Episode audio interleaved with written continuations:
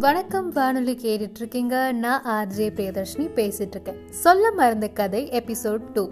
இன்னைக்கும் ஒரு கதை கொண்டு வந்திருக்கேன். இதுவும் ஒரு நீதி கதை தான் வாழ்க்கைக்கான ஒரு கதை தான். நம்ம லைஃப்ல இதுதான் எனக்கு இது எனக்கு மட்டும்தான் சொந்தம் அப்படின்னு நம்ம நிறைய விஷயங்களை நம்ம கிட்டேயே அழுத்தி பிடிச்சி வச்சுட்டு இருக்கோம் ஆனால் அந்த விஷயம் கரெக்டா அப்படிங்கிறத இந்த கதை மூலயமா உங்களுக்கு நான் சொல்கிறேன் கங்கையில் ஒரு வியாபாரி குளிச்சிட்டு இருந்திருக்காரு அப்போ அழகான ஒரு கைத்தடி ஒன்று கைத்தடினா ஒரு கம்பு மாதிரி மிதந்து அவர்கிட்ட வந்திருக்கு.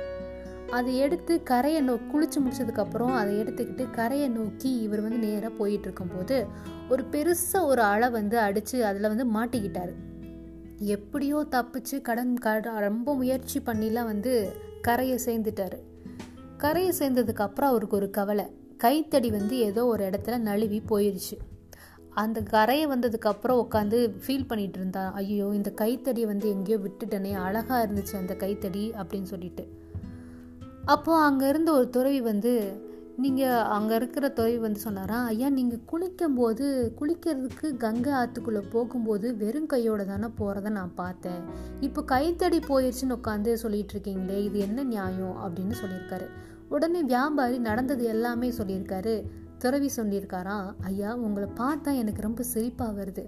கங்கையில் கைத்தடி மிதந்து வந்துச்சு. இப்போவும் அது மிதந்து போயிட்டு தான் இருக்குது அப்படி இருக்கையில் அது உங்கள் கைத்தடின்னு எப்படி நீங்கள் சொல்கிறீங்க அந்த கைத்தடியை உங்கள் அந்த கைத்தடி வந்து உங்கள் கையில் ஒரு ரெண்டு நிமிஷம் இருந்திருக்குமா?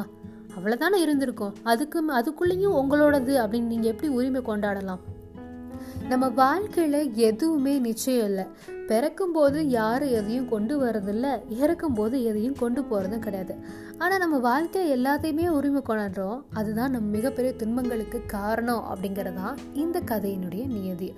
இனிமேலாவது இந்த எல்லா விஷயமும் எனக்கு தான் அப்படிங்கிறத வந்து எனக்கு மட்டும்தான் சொந்தம் அப்படின்னு நம்ம வந்து சொந்தம் கொண்டாடுறது நிப்பாட்டிடலாம். ஏன்னா நிறைய துன்பங்களுக்கு காரணம் இதுதான் அப்படிங்கிறத இந்த கதையினுடைய நீதி கூட. வேறொரு சொல்ல மறந்த கதையில் உங்களை சந்திக்கிறேன். அதுவரை காற்று நிலை வரிசையில். உங்கள் செவிமடல்கள் செய்திகளையும் உணர்வுகளையும் சேர்க்கும் தூதுவலாய் நான். நன்றி. thank you